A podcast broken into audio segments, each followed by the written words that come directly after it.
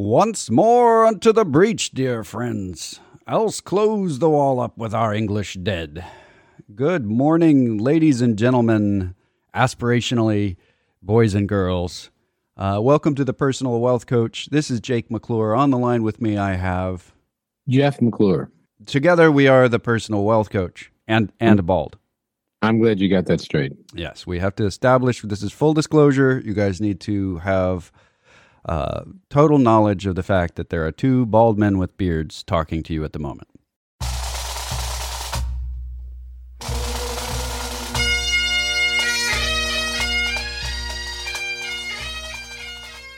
Well, we got a question from Jeannie about what you're feeling about Bitcoins now that they are being accepted by more businesses. I don't know of any businesses that accept them. Well, they are being accepted by more businesses. Let me say, not as a payment method. They're being accepted as a commodity item that you might be able to make money off of investing in. Elon Musk's Tesla bought a couple of $1 billion of Bitcoin, not because they wanted to use it to buy anything, but because the bubble in Bitcoin is continuing. Well, funny. It's what's interesting is they bought $1.5 billion, the corporation did, in Bitcoins. He acknowledged that he already owned Bitcoins when they bought it, which incidentally caused the price to skyrocket. And then promptly thereafter, he said Bitcoin's overpriced. So I don't know that that's significant. He said he might at some point accept Bitcoins in exchange for Teslas, but he has made no move to do that. He's basically said that the long term for Bitcoin is a joke. And if you have some time and want to sit and listen to me talk, I think this is one of those things that talking about the essence, the underlying factor, what a Bitcoin is. It's a cryptocurrency that's based on encryption, and the speed and technology for encryption is getting faster and faster. Well, Bitcoin is still stuck in a 256-bit encryption, and it's going to take a long time to move it to 512. There's a lot of problems in there. There's a lot of speculative things you can speculate about and make your bets on. Bitcoin is just one of them. Investing is different from speculation. Investing involves buying something that makes something better. In other words, if I buy a piece of property and I improve it by building something on it and I turn a profit because of that, I have earned that profit, and that's pure economics. It works. I have improved that. It has a greater economic output when I sell it than when I bought it. It should be worth more money, and that works out really well. Anytime you buy something that has no long-term economic benefit to society, in other words, it's not making something. If you buy even Tesla, which is overpriced and I don't recommend you buy, if you buy Tesla, at least they're making cars. If you buy a bankrupt company like Hertz, which, by the way, a lot of people have been doing, which is sort of like buying Bitcoin, they're not doing anything because they're bankrupt. All you've done is help pay back their creditors a little bit, but you certainly haven't improved the company because the company's bankrupt. The point is, anything that is purely speculation, that doesn't produce any good, that doesn't produce any utility, that's what it's called. And the best example I know of producing utility, let's say there's a company that cuts down trees and makes tables out of them after they grow the trees on a tree farm or something. Well, that company is creating more value because the wood in the table is worth more than the table and than the wood in the trees. And if they can do that profitably, that company is a profitable company. It's doing something valuable because we need tables, and it should be worth more. It should be eligible to generate a profit. If you own a piece of that company and the company is generating a profit, you should be eligible to receive some money. And if you spread that around, you get a well-diversified portfolio.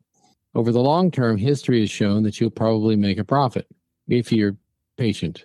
On the other hand, when you buy something, and this has happened all through history, the earliest recording we have of it is in 1640, the tulip bubble in Holland, then in 1720, the South Sea bubble in England, where you buy something that isn't actually making any money, that's not actually making any utility in the society. It's not creating anything. It's just going up because more people are buying it and there's a limited supply of it.